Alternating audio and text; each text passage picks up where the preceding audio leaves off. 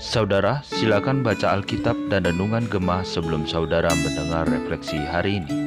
Shalom saudara yang dikasih dalam Tuhan, senang sekali hari ini kita boleh kembali lagi merenungkan firman Tuhan melalui refleksi Gemah. Saudara, sebelum kita akan merenungkan firman Tuhan, saya ajak kita semua untuk berdoa lebih dahulu. Mari kita berdoa. Tuhan kami sungguh bersyukur buat hari ini dalam hak nugerahmu engkau masih berikan kami napas kehidupan satu hari yang baru. Kami percaya ini semua karena anugerah Tuhan dalam kehidupan kami. Saat ini kami akan membaca dan merenungkan firman-Mu. Kiranya Tuhan menolong kami supaya melalui kebenaran firman Tuhan ini kami boleh mendapatkan berkat, kami boleh diberikan kekuatan, kami juga boleh mendapatkan jawaban atas setiap pergumulan daripada hidup kami. Kami serahkan waktu ini ke dalam tanganmu, dalam nama Tuhan Yesus kami berdoa. Amin. Saudaraku, kita akan sama-sama membaca dan merenungkan firman Tuhan dari Ayub pasal 28 dan 29. Tetapi kita tidak akan membaca keseluruhan daripada firman Tuhan ini. Kita hanya akan membaca beberapa ayat saja yang saya ambil dari pasal 28 ayat 20 sampai ayat yang ke-24. Firman Tuhan berkata, Hikmat itu dari manakah datangnya atau akal budi itu di manakah tempatnya? Ia berlindung dari mana segala yang hidup, bahkan bersembunyi bagi burung di udara. Kebinasaan dan maut berkata, hanya desas-desusnya yang sampai ke telinga kami. Allah mengetahui jalan ke sana. Ia juga mengenal tempat kediamannya karena ia memandang sampai ke ujung bumi dan melihat segala sesuatu yang ada di kolong langit. Demikian firman Tuhan.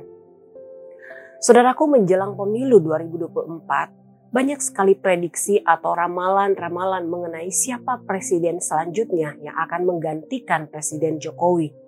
Mengenai hal ini saudara, saya sendiri melihat bahwa prediksi atau ramalan tersebut hanya berdasarkan asumsi pribadi, berdasarkan pandangan pribadi atau favoritisme karena saya suka calon presiden yang A, maka saya akan meramalkan bahwa si A yang akan menjadi presiden.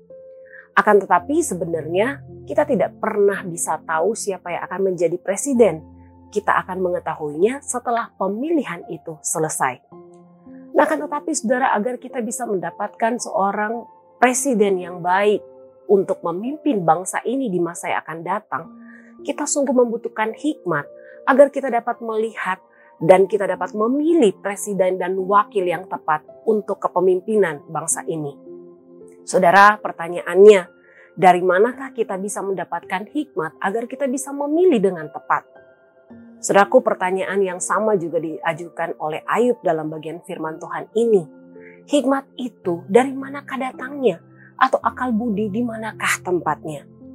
Saudara, pertanyaan ini sebenarnya adalah pertanyaan retorika yang kemudian dia langsung memberikan jawaban atas pertanyaannya sendiri. Bahwa Allah mengetahuinya karena dia itu adalah Allah yang maha tahu. Sehingga bisa melihat hingga ke ujung bumi. Bahkan dia bukan hanya tahu untuk saat ini, dia juga tahu apa yang akan terjadi. Bahkan dia dapat merancang apa yang akan terjadi. Ayub kemudian berkata, takut akan Tuhan itulah hikmat, menjauhi kejahatan itu adalah akal budi. Saudara dari hal ini memberikan pengertian kepada kita bahwa Allah itu adalah sumber hikmat itu sendiri. Itu sebabnya kita membutuhkan hikmat daripadanya untuk melakukan segala sesuatu, baik dalam bertindak, baik di dalam merancangkan sesuatu, dan di dalam segala hal. Kita butuh hikmat Tuhan karena kita manusia terbatas dan tidak mampu melihat masa depan Saudara berbeda dengan peramal atau orang pinter. Mereka bisa meramalkan masa depan seseorang. Mereka juga bisa memprediksikan situasi bangsa dan negara. Mereka dapat meramalkan si artis siapa berjodoh dengan siapa. Tetapi semua itu belum tentu terjadi. Akan tetapi berbeda dengan hikmat Tuhan saudara. Sekalipun kita tidak bisa melihat dan memprediksikan di dalam hidup kita. Tetapi yang terjadi adalah mendatangkan kebaikan bagi kita. Baik hari ini maupun yang akan datang. Nah saudara pertanyaan pentingnya apa yang harus kita lakukan agar kita bisa mengerti dan memahami akan hikmat Tuhan itu? Ayub mengatakan adalah takut akan Tuhan dan menjauhi kejahatan. Saudara melalui renungan ini, mari kita belajar bersama dari Ayub untuk takut akan Tuhan dan menjauhi kejahatan. Karena hal itu berguna bagi kita saudara untuk kita makin mengerti dan makin memahami apa yang menjadi rencana Tuhan atas hidup kita. Mari kita berdoa. Tuhan terima kasih kami bersyukur buat firman-Mu. Kami berdoa kiranya Tuhan tolong kami, kuatkan kami, mampukan kami untuk kami belajar takut akan Tuhan. Belajar untuk menjauhi kejahatan.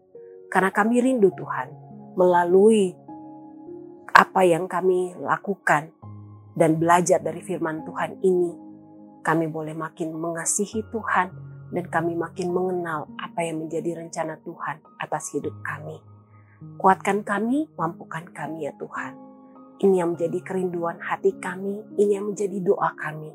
Hanya dalam nama Tuhan Yesus kami berdoa dan kami mengucap syukur. Amin. Tuhan Yesus memberkati.